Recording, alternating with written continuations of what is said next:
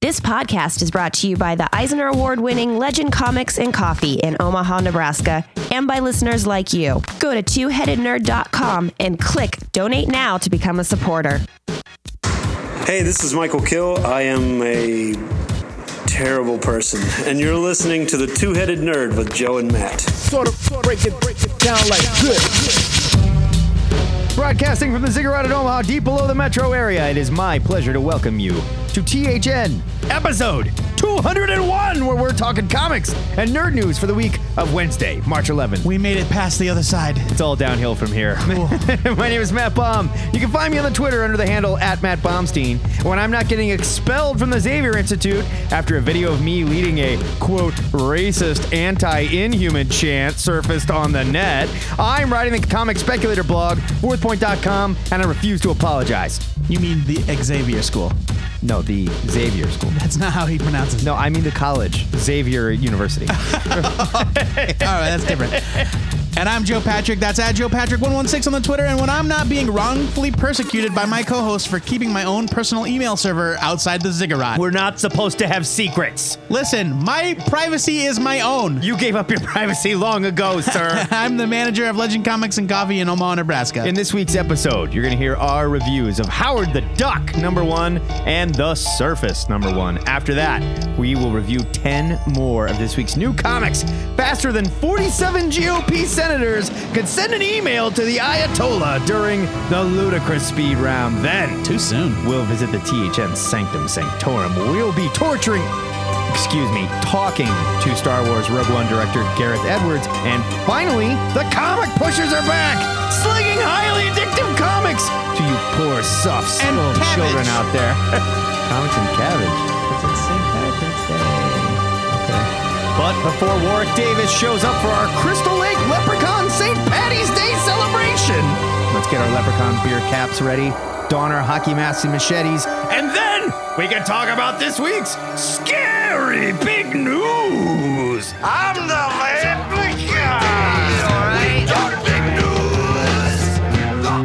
Spoiler alert! Spoiler alert! This week, Sony launched the PlayStation Network exclusive Power series, releasing three episodes starring Charlton Copley as Christian Walker, Susan Hayward as Dina Pilgrim, Eddie Izzard as Wolf, and Michelle Forbes as Retro Girl. I didn't fact check any of those names before I typed them, so don't let me know if I got it wrong. No, you got it right. Okay. Though you need a subscription to PlayStation Plus to follow the whole series, Sony released the first episode online for free. Let's get right into it. Matt, what's your first impression of the show? First of all, I want to address the fact that people on the net talked about it like it was the worst show ever made. I'm going to say I did not think that it was a complete train wreck that I thought it was going to be. I didn't mind Charlton Copley in his role. I thought he looked good. I didn't mind Susan Hayward as Dina Pilgrim. I thought Michelle Forbes was very sexy as Retro MILF or whatever she's supposed to be.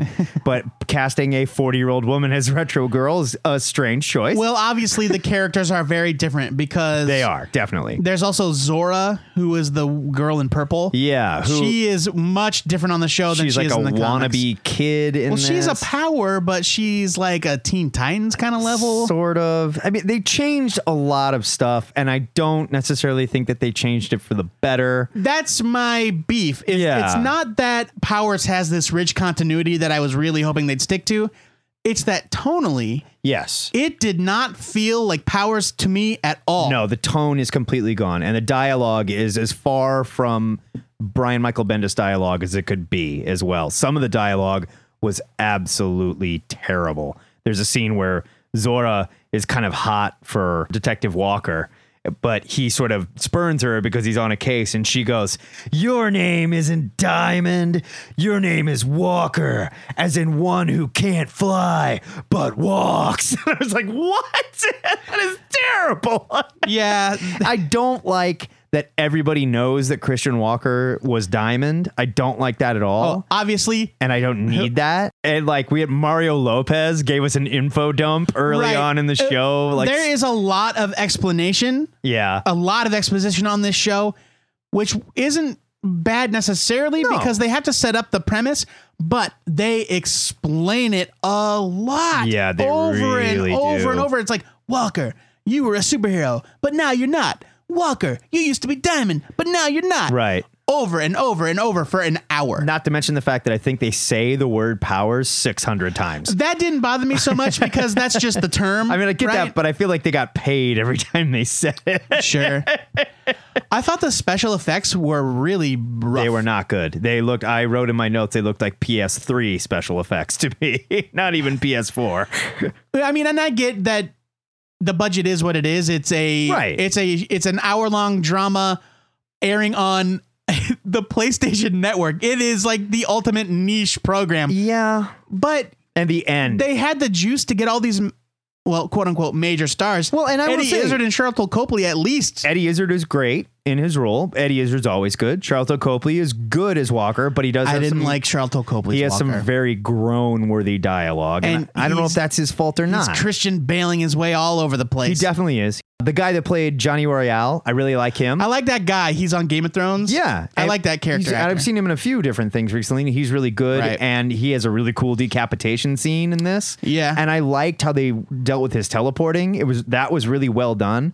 So there were things about this that I enjoyed, but at the same time, it was very far from what I wanted Powers to be. This was not a terrible show, and it was not a good show either. I will say that it's a fine. I thought it start. was middling. Yeah, but I honestly I like this better than I like the Gotham pilot. I like my biggest takeaway is that because it doesn't feel like powers, I had a hard time getting invested in it. And the changes that they made weren't compelling enough to hook me as though it were a new thing. they You know what definitely I mean? weren't changes for the better, so I don't get it. Yeah, I disagree. I, I mean, I agree. I totally agree. Yeah, Oh, one other thing the costumes are awful. yeah, they're dumb. They're Trip, really Trip dumb. Hammer. In Powers, Trip Hammer is a dude in a big metal suit. Yeah. He's Iron Man. Yeah, I get that maybe you can't exactly do that in powers, but this guy looked like a turtle. not to mention the fact he had a hammer on one of his hands. He looked like one of the Hammer brothers from uh, Mario. I will say it does seem like whoever is in charge of this is in over their head and doing their best to make a show that feels safe, that feels like other shows on television instead of taking a chance and letting powers do what it should do. And that is be original, be what Yeah. Brian Michael Bendis did, Right. be violent, be sexy. Yeah, you don't have to adapt it word for word. No. We've all read that story, but but this was like this felt like a completely different this was entity. like cinematic. You know what it felt like to me? It felt like Heroes. It felt like NBC's Heroes instead of what I pictured maybe more of like a digital handycam type cop show where you're running around and this stuff is going on and then you can still sacrifice some effects because it looks like you know you're on the set of a documentary or something and this is really happening but instead when they do these still cams and this cinematography and these crane shots it, it just doesn't work for a story like this it, it doesn't at all and it seems like they're playing it really safe and that's too bad and that could be the death of it Yeah, it, it's unfortunate. I had high ho- I I guess I didn't have high hopes, but I was kind of hopeful that I it would, wanted that it to be good. wouldn't be a mess. yeah And like you said, it's not the worst thing, but it's certainly not what I was expecting. ain't as bad as gotham Deadline is reporting that Valiant will follow Marvel and DC's lead by attempting to create its own cinematic universe. Publisher already had a few comics in development for film, including Bloodshot and Archer and Armstrong. Now, following a reported eight figure deal, Valiant will partner with Beijing based studio and production company DMG Entertainment to develop their properties for motion pictures, television, publishing, and licensing. DMG co-produced that. Like when they say that, that means like shoelaces and chicken Right. fingers. Exo Man of War, the Happy Meal. right. DMG co-produced and co-financed Iron Man 3, and they also had a hand in Looper and the upcoming Point Break remake, which I know I've been screaming for for years. Oh yeah. DMG CEO, it's E a lot of letters, Dan Mintz said in a statement Comic superheroes are the most lucrative and sought after IP. intellectual property for movie franchises. They call them IPs. It's Uh, okay to say IP. Not everybody knows that. So, taking a stake in what he calls the last independent massive comic universe is a strategic investment for DMG that will produce movies and TV that are both appealing and relevant to a global audience. We are making shows. Valiant CEO and Chief Creative Officer Dinesh Shamdasani added, quote, Today marks one of Valiant's biggest milestones yet, with a huge step towards bringing the Valiant characters to the big screen and forging the foundation of the first truly international cinematic universe. That global focus is a major part of the DMG deal. Beyond the ambitious film plans, the company's partners spoke highly of the potential to expand the publisher's licensing and merchandising into East Asia. I wonder why. Those dudes love Harbinger. Joe, are you ready for the Punk Mambo feature film? I, fe- I was born ready. I feel like I've been waiting my entire life. Uh, for real, I think this is exciting. it's super exciting. it's kind of getting this in depth into like the financing deals and stuff seems weird to me. Like they don't, we don't normally hear about that sort of thing. right. Well, uh, you know what? Anymore we do. We hear about it on the web. But did you know that this out there. Chinese conglomerate swooped in and helped Marvel finance Iron Man 3? no, I, didn't. did because they even put footage in the Iron Man 3 film that came out in China that Oh, yeah, there's we all did kinds of not China get stuff. in the States. Yeah, I guess that's true. Yeah, I remember that story. But I think it's exciting that somebody has looked at Valiant and went, man, these guys know what's up. We want to partner with them and make this come to life. Absolutely. And Valiant, we talk about it all the time on the show. Valiant has a cohesive, shared universe Big time. that that works in lockstep with Yeah. every book in the line, like no other on the stands today. I'm saying more so than Marvel, more so than DC. absolutely, and I think that's because fewer moving parts, Absolutely. and fewer creators involved means they can keep that shit buttoned down. And unlike when DC tried to do the new 52, Valiant restarted from day one. They said, Right. here comes Valiant again. We, we are starting at day one and going from there. Not to mention the fact that Marvel has already done the heavy lifting and shown that we can make movies that tie into each other with stars that are in the movies, and people will love it and they will pay attention and they will go. All Valiant has to do, follow that model. the trick is, unlike Marvel, Valiant doesn't have a household name Of course. character to go, hey, Iron Man. No, of course. But I will say, I still think the hard part is already done. Yeah. They can make a good movie, get good reviews, make some money, and then lead into the next good movie. Yeah. I Starring agree. Exo Manowar, starring Archer and Armstrong, starring Quantum- Shadow Man, Quantum and Quantum Woody. and Woody, whatever. And it'll work. People are hungry for good superhero films. Right. Valiant has a kick ass superhero line. Bring it on. When done right, shared universes are one of the rare joys of storytelling. Like it it is And we take it for granted as Um, Right. comic book guys because we've lived in these shared universes for all of our lives. Right. People that are going to the movies now, this is blowing their minds. Right, right. You mean Thor and Iron Man live in the same house? yeah, exactly. well, I think I think if they can kick it off with a bang, yeah. then they are off to a great start, The and first people movie- will really dig what the they first have to movie is offer. going to be their biggest risk. so the first book in the Valiant relaunch was Exo Man of War. And I hope that's the first movie they do. I really do. It's It- a great story. It starts way in the past. It sets up the rest of the Valiant You. It's tied directly into all these other past characters. They can give us a You can have cameos from guys like Ninjak or Yeah, whatever. you can have cameos from Armstrong. You can have I'm talking back in the past. Yeah, even. yeah, right. Time Walker and uh You can certainly set up a lot of the concepts. yeah, absolutely. Yeah. I think it's a good move. I'm excited to see where it goes. The soft relaunch of the DC Universe is rapidly approaching, and the publisher is taking steps to make sure that fans know what to expect from the new and updated titles debuting in the months ahead. It's almost like they're like, okay, there's going to be a car crash, but we all have our seatbelts on, all right? so we're going to live. DC will provide readers with free eight page stories that preview every single title in the Sublime 49 in the back of their May books and online at places like DC Comics and Comixology. DC co-publisher Dan DiDio said, quote, People will get a chance to read these books, see the different styles of art, read the different types of stories, and see how we plan to interpret our characters in a new way. And hopefully, in doing so, they'll get excited about the new books when they come out in June. I think this is a necessary tool and really so valuable to inform out what we have planned for all these books. It gives everyone a chance to sample them in advance before they hit the shelves. End quote. Jim Lee, DC's other co-publisher, reiterated the publisher's decision to put storytelling before continuity, saying, quote, We're really asking the creators to put story and characters first and really focus on canon rather than continuity. by focusing on canon, which is the stories that really matter, the best stories that we tell with these characters that have really gotten elevated. That's the history we want to create around these characters. this is an attempt to It's a refocus. crazy sentence. I know, and I had to change it on the fly because it's all over the place. Yeah.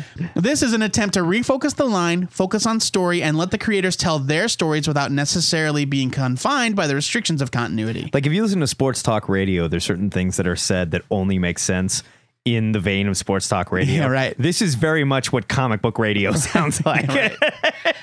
Didio went on to mention out of continuity stories that had a huge impact on canon, such as The Dark Knight Returns, Never read it. and Kingdom Come. Never read it. Quote, those stories became so powerful that they started to work their way into the continuity. I read them both. We I know. We still have a shared universe, we still have a shared space where these characters can interact, but the main goal is to allow each of these characters to exist on their own, build their own sense of story, their own sense of direction, their own supporting casts, and their own audiences. And when you do that, you build a much stronger foundation for the DC universe, end quote. Now, Matt, do you think DC is doing a decent job prepping their fans for the big overhaul? I like the eight page previews. I think it's a good idea. And these aren't just previews. I Right. believe these are original stories that lead into the first issues. Okay. But even if I th- I think. if not just for fans, for retailers too, so they can get a look at it. Because this is a huge shakeup. We just had a huge shakeup for retailers not too long ago too. Yeah, right. So I can see why a lot of them be like, "F- "You no." yeah, it's it, it's scary stuff because at the end of the day, the guys that go and buy the comics, they're just collecting whatever. But the retailers are trying to make their money on this stuff. They're trying Right. to feed their families with this stuff. Right. And I do think that they're providing a service in doing that. Hearing Jim Lee talk the way that he does in this quote, it really sounds like DC is trying to have their cake and eat it too, in the sense with that "Oh, we're going to stretch canon. We're going to stress, you know, like what you love about the characters. And if it doesn't fit, it doesn't fit. But there's still continuity that does fit, but it doesn't always have to fit. Are you guys cool with that? well, but that's how comic Cool. that's how comics have always been. right. And I get that. Like the Killing Joke was not in continuity, Right. Until somebody was like, you know what, that's a great so f***ing someone's idea. like, yes, it is.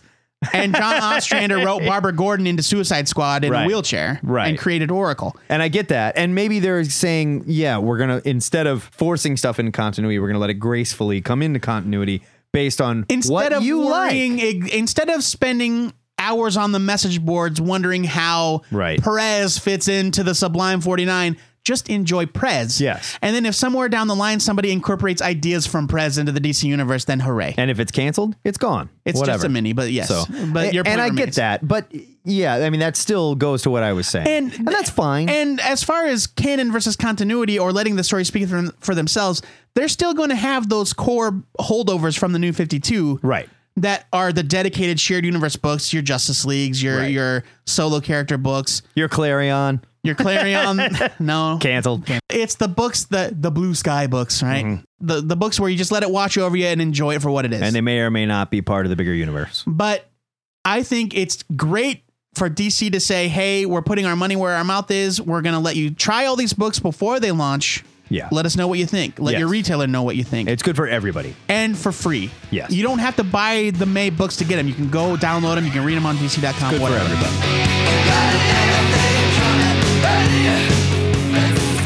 That is the big news for this week. If you'd like to discuss these stories or anything you think we missed, hit us up in the THN forums where Joey and I are defending our move to Burbank because we were planning on it long before DC was as a part of our plan to become professional live studio audience members on The Price is Right.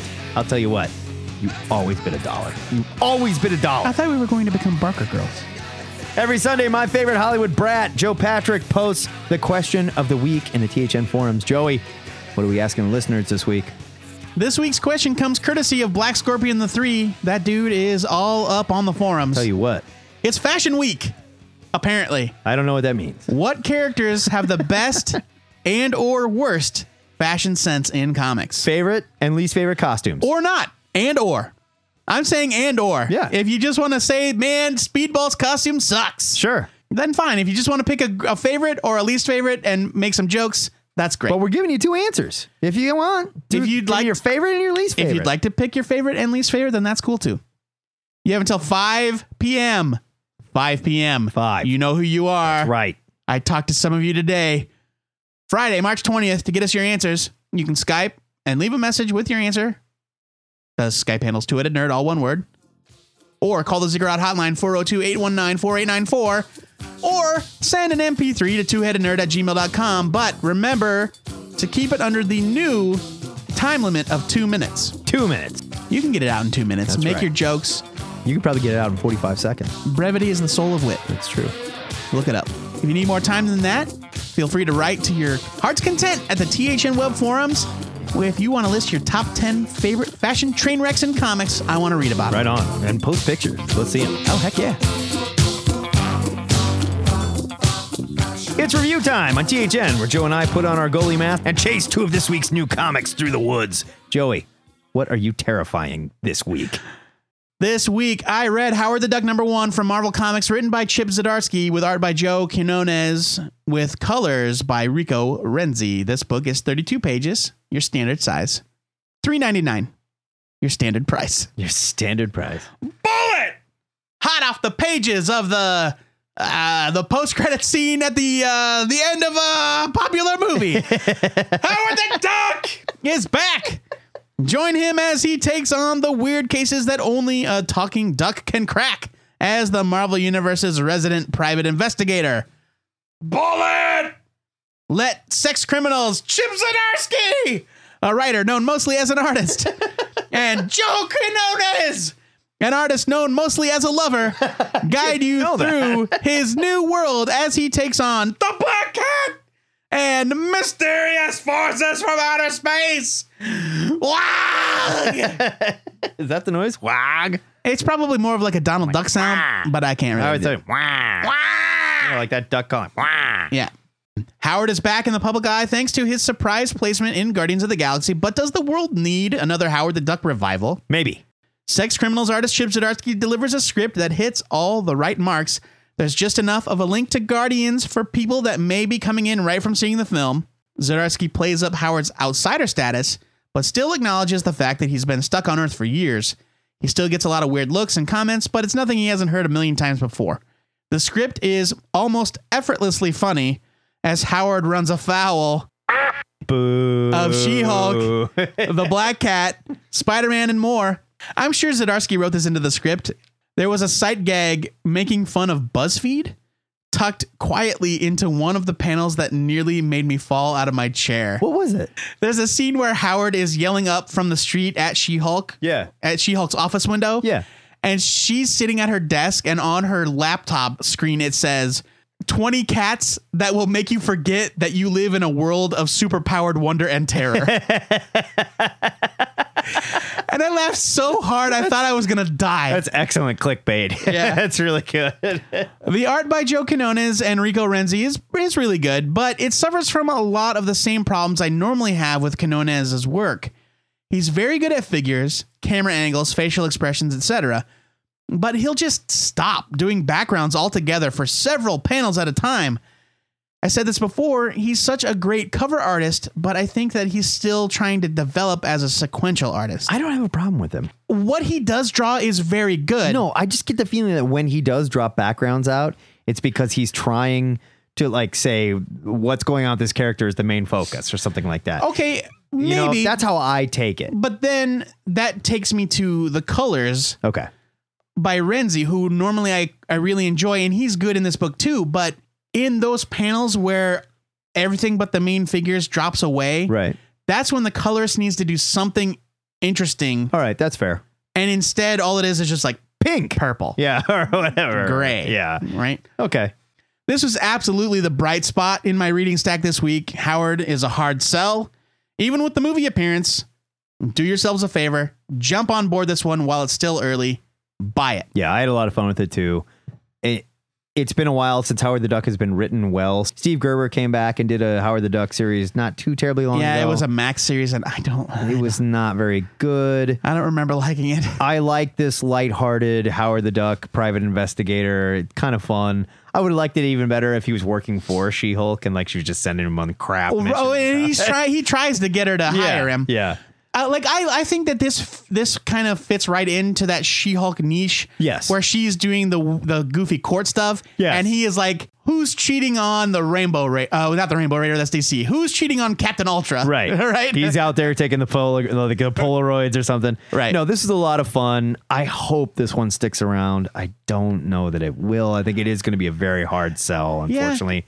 Tell your friends. It's a good book. Go out and buy it. Again, it's important to tell people that sell these things to you that you want them. Yes. Matt Bomb, tell me about the Surface if you can. I'm going to try. This one is from Image, written by Ailescott, art by Langdon Foss and Jory Belair on colors. 350 for 32 pages. I was going to come up with a clever intro for this review, but I think Joe Patrick said it best on last week's show when I picked The Surface as my book of the week. He said, It looks like an impenetrable mess from the mind of Ailescott. And he's not wrong.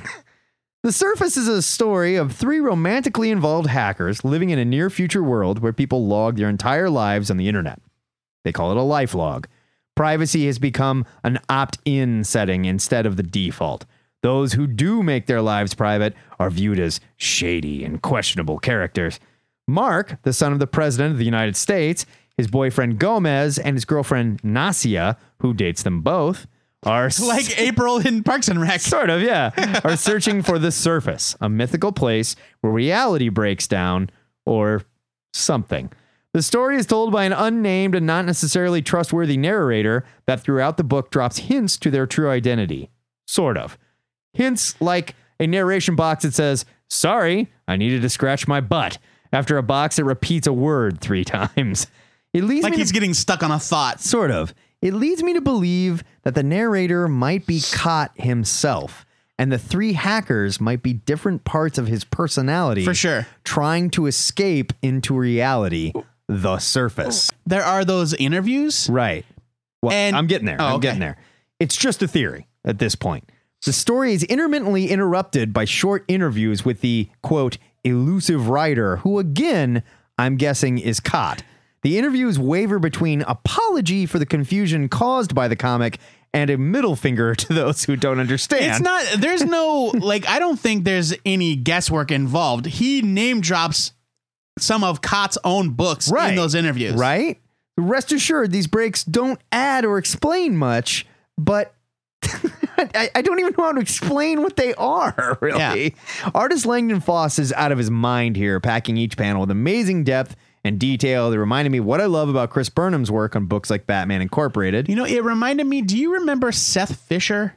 Yes. Seth Fisher did books like he did the graphic novel uh, Will World Yes. for DC. Yeah. And Big in Japan. Yeah. Uh, Fantastic Four Big in Japan.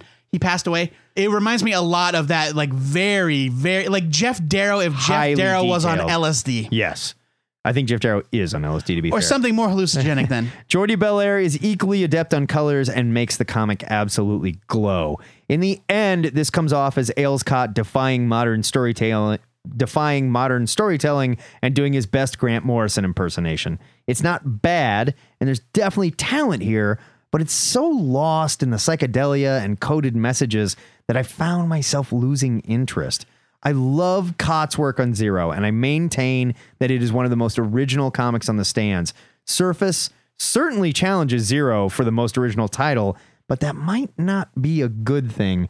I'm giving this a skim it. I'm giving it a skim it too, but I'm not viewing it. I didn't lose interest. And in fact, I am very interested. But what keeps me from giving it a buy it, it is like next level advanced comic reading. Yes. And It's dense. I've read density. A, I have read a lot of comics in my life, and I was not equipped to wrap my brain fully around this one. oh, same here. But I found it very compelling because it seemed like Cott was working stuff out on the page. Like Yeah. he was trying to work out some stuff. Yeah, definitely. And to me, I found that very interesting. And I'm I'm just wondering where he's going and what he's doing and what he's trying to say with these three characters. Like maybe you're right that there are three aspects of his own Well, it's personality. sort of like one of them is like the dreamer, one of them is a real like skeptic, and then the other one is sort of like in between, like this realist that sort Yeah. of floats in between them.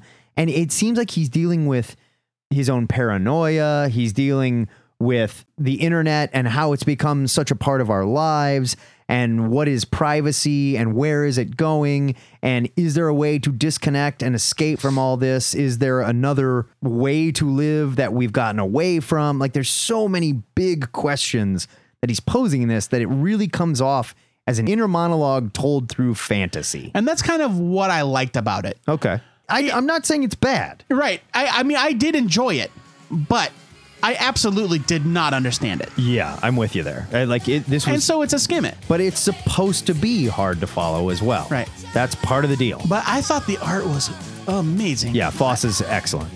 So that is a double buy it for Howard the Duck number one and a double skim it for the Surface number one. As always, we want to know what you displaced talking ducks and three way having hackers thought of these comics. So share the contents of your life log along with your opinions over at the THN forums, which you can find by clicking the forum button at twoheadednerd.com. Do me a favor, edit out all the bathroom scenes. I don't need that crap. I mean, literally.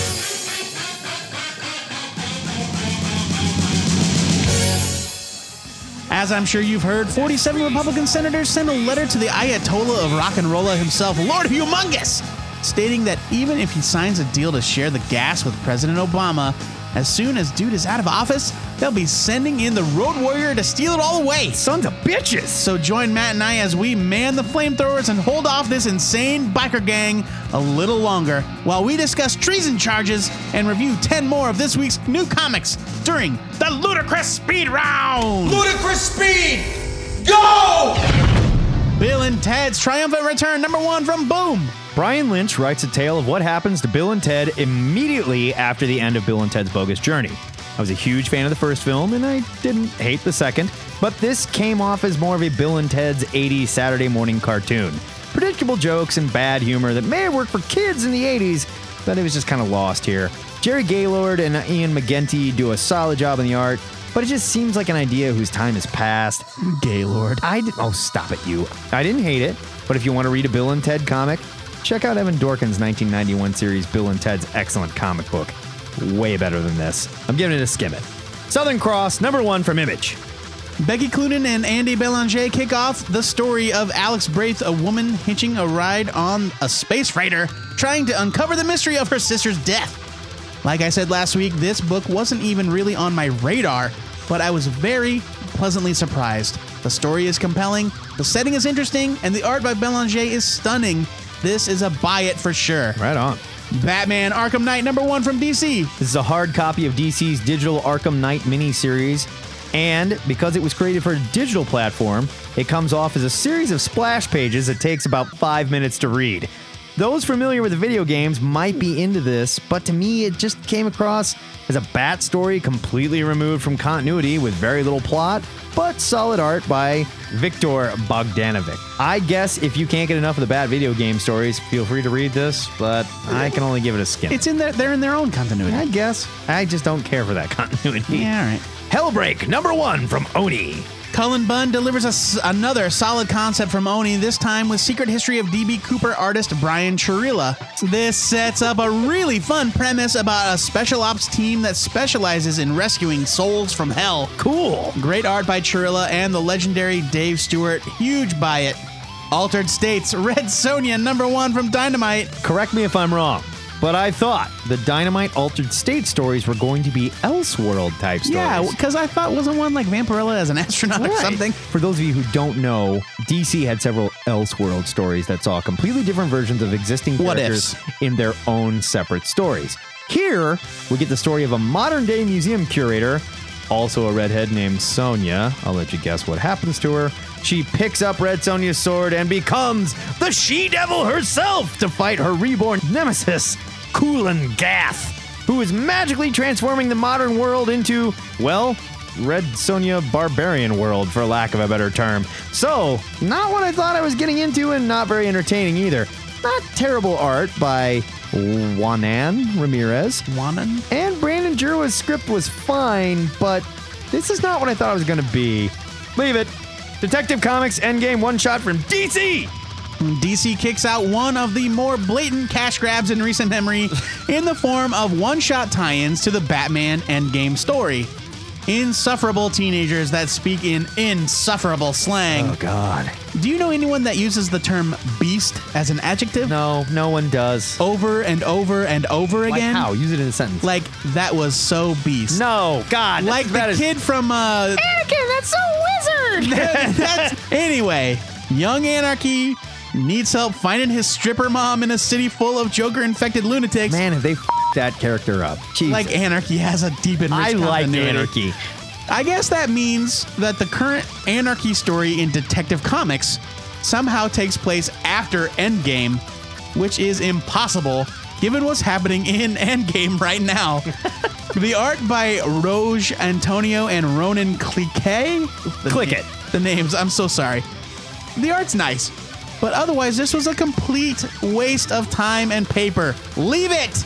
Do not buy it. It means literally nothing. Okay. Spawn Resurrection number one from Image. Oh boy, we are in a mood today. I guess. Paul Jenkins writes what is essentially a long conversation between Spawn and God, who appears to him as his childhood dog. God lays out the entirety also named God.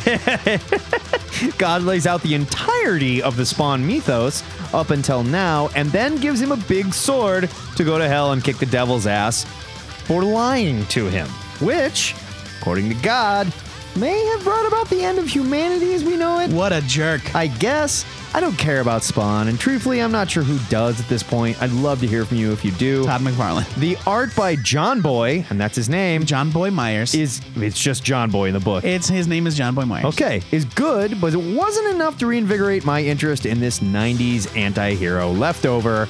Leave it. It's time for Spawn to go away, Todd. You can do something else, and we'll check it out. I promise. Can we all agree? Move on. Ninjak, number one from Valiant. Valiant delivers another solid hit. This one from Matt Kent and Clayman with Butch Geiss on the backup story. Clayman has gotten so good. I love Clayman. You don't have to know anything about previous Valiant books to enjoy this, and Kent even reveals why the character goes by the ridiculous name Ninjak. And I thought it was great. Awesome martial arts action with great art all around.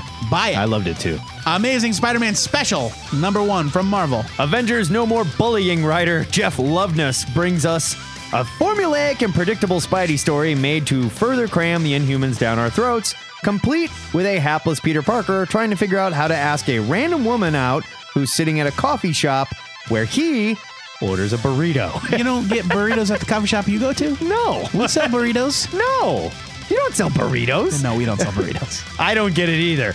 Winged bad guys show up. It turns out they're attacking New Adelan, which has been floating above New York for a while now. We meet the cast of Inhuman because it's not selling as well as Marvel hoped, and maybe putting them in a Spidey comic will give it a boost. And then the story is continued in the coming Inhuman special. And boom, everyone that's reading Amazing Spider Man is reading Inhuman, and Marvel can ditch the X Men, right? Wrong. Fantastic art by Luca Pizzari here, but not much else to get excited about. Speaking of a waste, this was a waste. Leave it. Marvel has been doing those trilogy, those special trilogies where it's just like I don't think- Incredible Hulk special. I don't think to anyone be continued cares. in the all new X Men special for no reason whatsoever, Right. and then the Superior Spider Man special. Stop it. Yeah, nobody That's cares. what annuals are for, and even those are not that good right now. It's true. It's true. Work on those first. Itty Bitty Comics Grimace Island, number one from Dark Horse. I'm going to put this out there. No one in the industry does kids comics as well as Art Baltazar and Franco. Oh, please. You act like that's like. No one. Controversial, I know. That is not controversial. Tar and feather me if you must, but I stick to it. Grimace Island follows the plight of a pair of witch doctors and the unpredictable creation they summon to appease a volcano goddess. oh, that old trope. it's goofy as hell. Tons of fun. Buy it. Scratch! That is your ludicrous speed round and scratch is the sound of Spidey webbing up a bike rack full of bikes and swinging it into a horde of nameless flying baddies, as seen in Amazing Spider Man Special number one. You won't get a chance to look at it because we told you to leave it. Don't forget to smack us with your reviews of this week's new comics over at the This Week's Comics section of the THN forums. With the announcement of the first standalone Star Wars film titled Rogue One hitting the net this week, Joey and I found ourselves unhappy with the press release and looking to make a name for ourselves by breaking the plot to the film. What are you doing? I- It's okay, trust me. So, with some false media credentials, we were able to convince Rogue One director Gareth Edwards to Why is he tied up? He's fine. He's fine. To meet us in the Sanctum Sanctorum for a good old fashioned interview, if you will. Is, is that blood? It- It's just a little bit. Now I'm going to take this tape off your mouth, Mr. Edwards, and you're going to talk. But before you get any ideas of escaping, I'm going to heat up this screwdriver. Okay. One more time. This is over. While Joe and I talk about what we're excited to read next week. Nope. Shut it down. Joey, what are you reading next week? Next week, I am excited for Frankenstein Underground, number one from Dark Horse Comics, written by Mike Mignola, illustrated by Ben Stenbeck. I bet you Dave Stewart's involved in there somehow. I guarantee it. So listen, if you're not buying this, you're an idiot. You're right. the Frankenstein creature is alone, abandoned, and wandering underground, where he will discover other strange creatures and dark secrets. This is going to the universe. be the best. This is going to be so cool. it's the Adventures of Frankenstein in the Hellboy universe. Yeah, smart Frankenstein wandering around in the Hellboy and BPRD universe. What more do you want? I really, honestly, do I mean, do we have to like buy copies Seriously. and hand them out to you? I can't hold your hands here, kids. Matt Bomb, what do you got? I'm going with Chrononauts, number one Chrononuts. from Image Comics, Chrononuts are delicious. written by Mark Miller with art by Sean Murphy. I should say the incomparable Sean Murphy. That guy is amazing.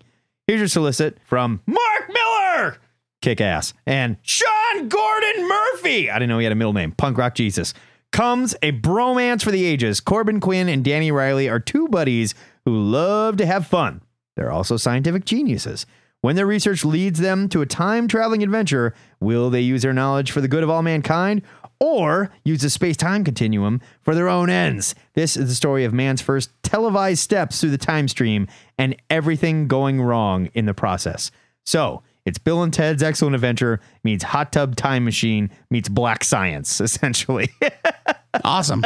It sounds fantastic. Cannot wait. The THN trade of the week goes to Sex Castle, original graphic novel I've been trying to be the master of my own sex castle for years now. from Image Comics, written and illustrated by Kyle Starks. Here's your solicit. The former world's greatest assassin leaves the world of killing to a small town, only to be pulled back in. An exciting action romp in the style of classic 80s action film. Here's an endorsement from Matt Fraction. Quote Sex Castle is a perfect mix of homage and comedy, action and irony, loving tribute and hilarious send up of the great, good, and ungodly bad action movies of the 80s. I don't remember the last time a debut book hit me this hard. Literally, this book punched me in the face. It's that mean. I'm in. End quote. I'm in. Matt Fraction's a smart guy. I'm in. I think Sex Castle sounds great. Title alone, I was already I in. don't know, right? I remember you moved this into our Dropbox, and I was like, what the f- is Sex Castle? I can't wait to read it. I think didn't we? I think we decided that we're reviewing it for take a look next month. Spoiler alert. Uh, well, you don't have to put that in. Head over to the THN forums and let us know your thoughts on the fine line between interrogation and torture, and of course, what you'll be reading next week.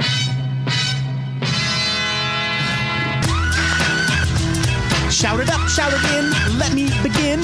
I scream to win, battle me, that's a sin. I won't tear the sack up, black time better back up. Try and play the role, and the extra will act up. Get up, stand up, come on, throw your hands up. Gen X kids going reeling, flying around the ceiling. Irish movie funkers, someone's talking junk. Yo, I'll sonic scream their dome, and then I'll take the punks home. Feel it, funk it, amps in my soul, and I got more rhymes than spirals. Got clones at the body shop. Sure enough, I got pops from the kids at the school, plus prophets and cyclops. I came to get down, I came to get down. So plug your ears while I scream around, scream around, scream around, scream around. Scream up, scream up, and get down. Scream, scream, scream, scream, scream, scream. Oh, the music ended. That was awesome. We were screaming. the comic pushers are back to answer the clarion call of one desperate comic junkie. This week, a skinny, stank ass hood rat named Hebrews writes saying, Hey, comic pushers, Tell me about Rip Hunter, man. Time Master. I remember reading Time Master Vanishing Point and really enjoying that sucker.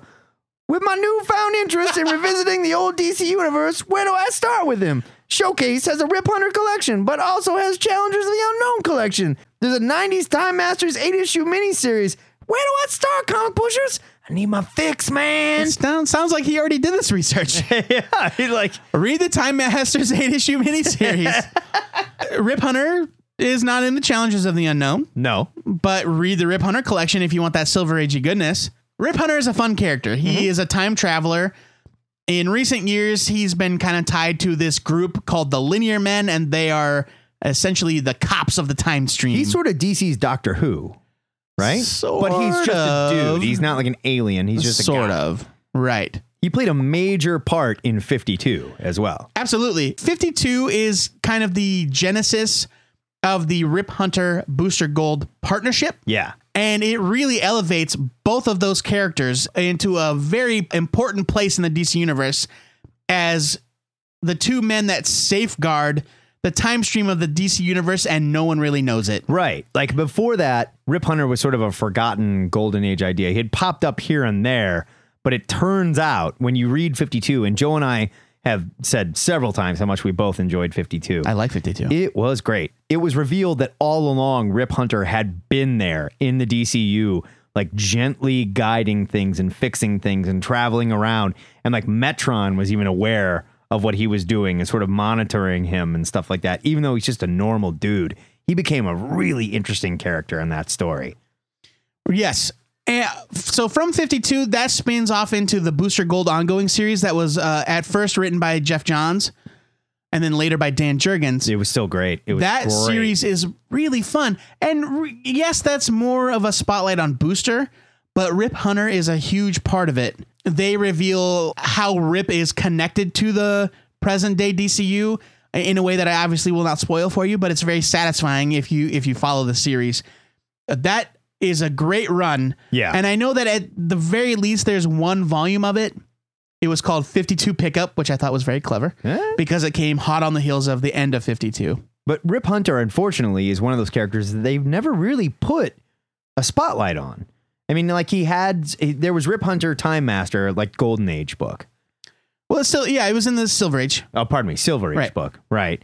And he popped up here and there, but he's definitely not a character that they've done a whole lot with. And it's too bad because he is a very cool character. Well, Dan Jurgens is really the the guy that should be credited with bringing Rip Hunter back from obscurity and giving him a larger role. And even though it wasn't really recognized or followed up upon much until 52, it was in the 90s during uh, uh, Jurgens' run on Superman that he created the Linear Men and Rip Hunter was a part of the Linear Men. Oh, I didn't know he was a lin- I didn't know he was part of linear. Yeah, he was involved with the Linear Men and Wave Rider and all those guys. Okay. And so that is, you can go back and read those and they're fine. But really, 52 and forward is where Rip Hunter came back in a big way Yeah. into the DC universe in a, in a way that is very prominent and I think will be prominent again coming up with Convergence. Yeah. It seems like a missed opportunity if they don't incorporate Rip Hunter into this. Right. And you can tell, I will give DC credit for this. You can tell that they've been planning something with Booster Gold almost Yeah. from the beginning of the new 52. Yeah, I'll give him that.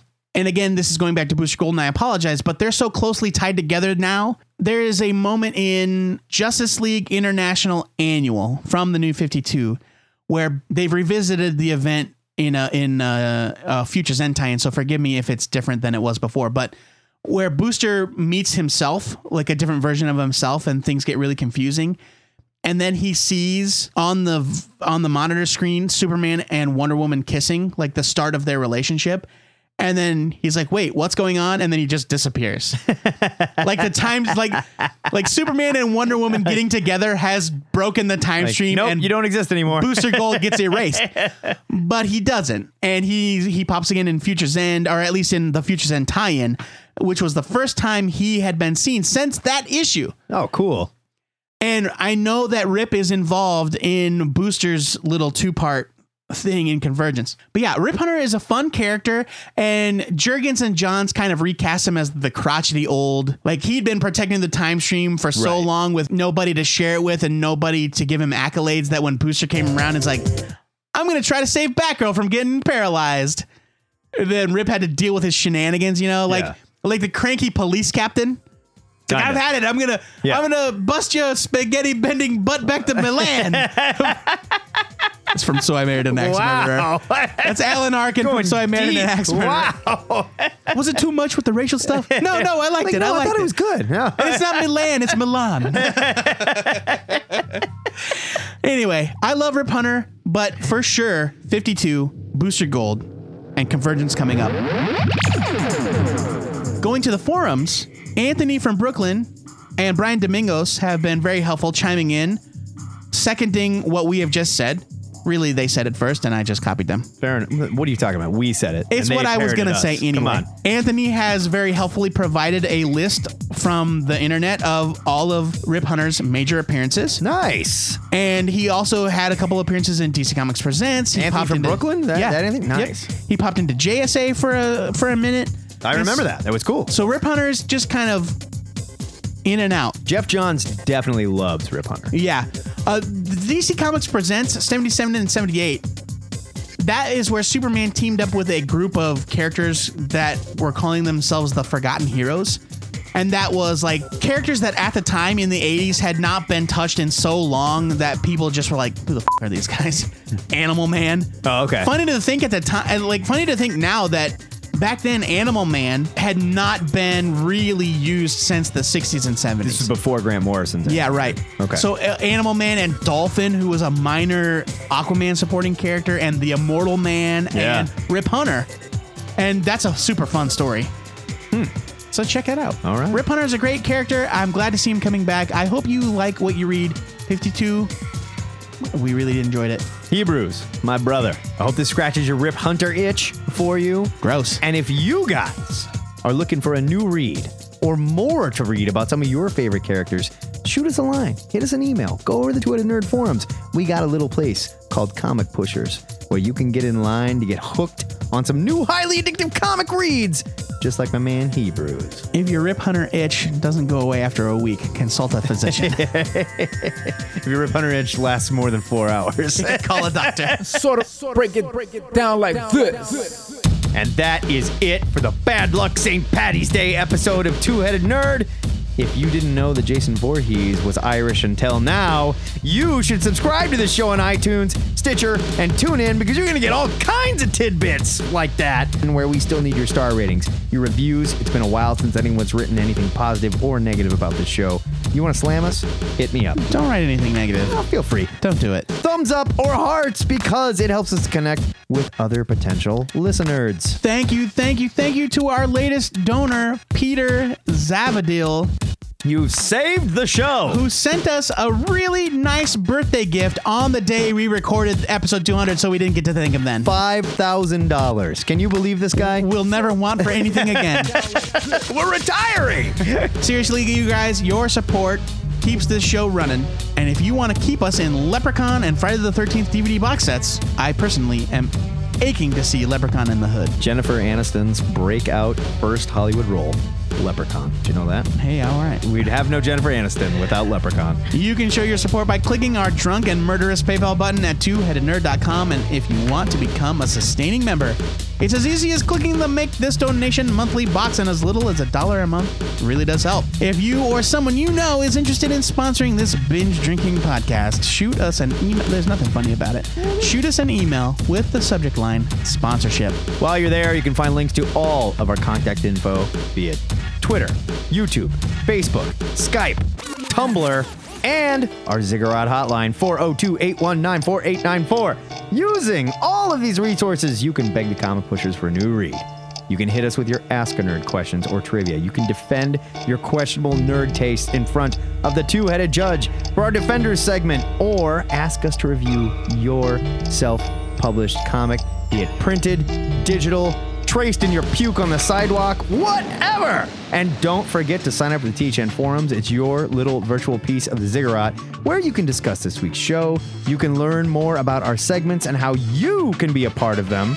Talk about your favorite Warwick Davis leprechaun moment or just rap about comics. Speaking of the forums, over in our Who the Hell Is This Guy forum, it's brand new, it's totally awesome.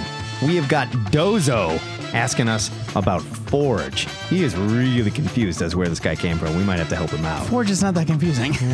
Well, I mean, he's been here and there. He's been up and down. He's been around. You know, he's kind of a weirdo. Okay. If you dig the music you hear on this show, you can follow our soundtrack playlist on Spotify by searching for Matt Bomb's Spotify profile. Remember to follow Two at a Nerd on Twitter, like our Facebook page, and watch the forums if you want to get in on the question of the week discussion. And then be sure to tune in to hear your answers on the Answer of the Week podcast every week, sometimes on Wednesday. Sometimes on Friday. But if you need more THN in your life now, get over to twoheadednerd.com and check out The Return of Nerd TV by Jim Stafford, Yeah, it was a good one too. A Nerd at the Movies by Kevin Coffey. That dude just gave up on his weekly column, Yeah. Batman Forever. So it gets It us out. broke him. It's gone. What movie did you watch? he is giving his box office predictions for all of the nerd movies from 2015 and beyond. Nice, nice. It's pretty He good. is also the Omaha World Herald's entertainment and music reporter. For those of you who don't know, Yeah, he's a smart dude. he a real journalist. He- a for real journalist. And coming soon, the return of Willie Toots. Hey, twiddling his thumbsticks. Right. Next week, we're playing Take a Look. It's in a book where we're going to get real serious and review March, volumes one and two by Congressman John Lewis, drawn by Nate Powell. Before we go, our weekly shout out goes to Cobra Commander, who was recently given the key to the city of Springfield, Illinois, former home base of the G.I. Joe Special Missions Task Force.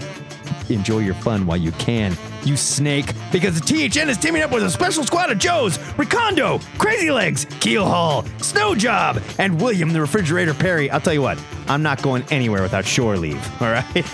Charlie is from Sphinx. I know. Deliberate Springfield from your evil clutches! Maybe you shouldn't be telling him that. Nah, no, it's not a problem. Nobody listens to this part of the show. Until next time, true believers, remember to pre order your comics because your retailer might just be part of an international covert terrorist organization. This is the Two Headed Nerd signing off. It happens more often than you think. Stop surrendering and listen to me! It is too dangerous, Commander. There could be dire consequences. There will be dire consequences for you if you do not obey my orders! You twin twat!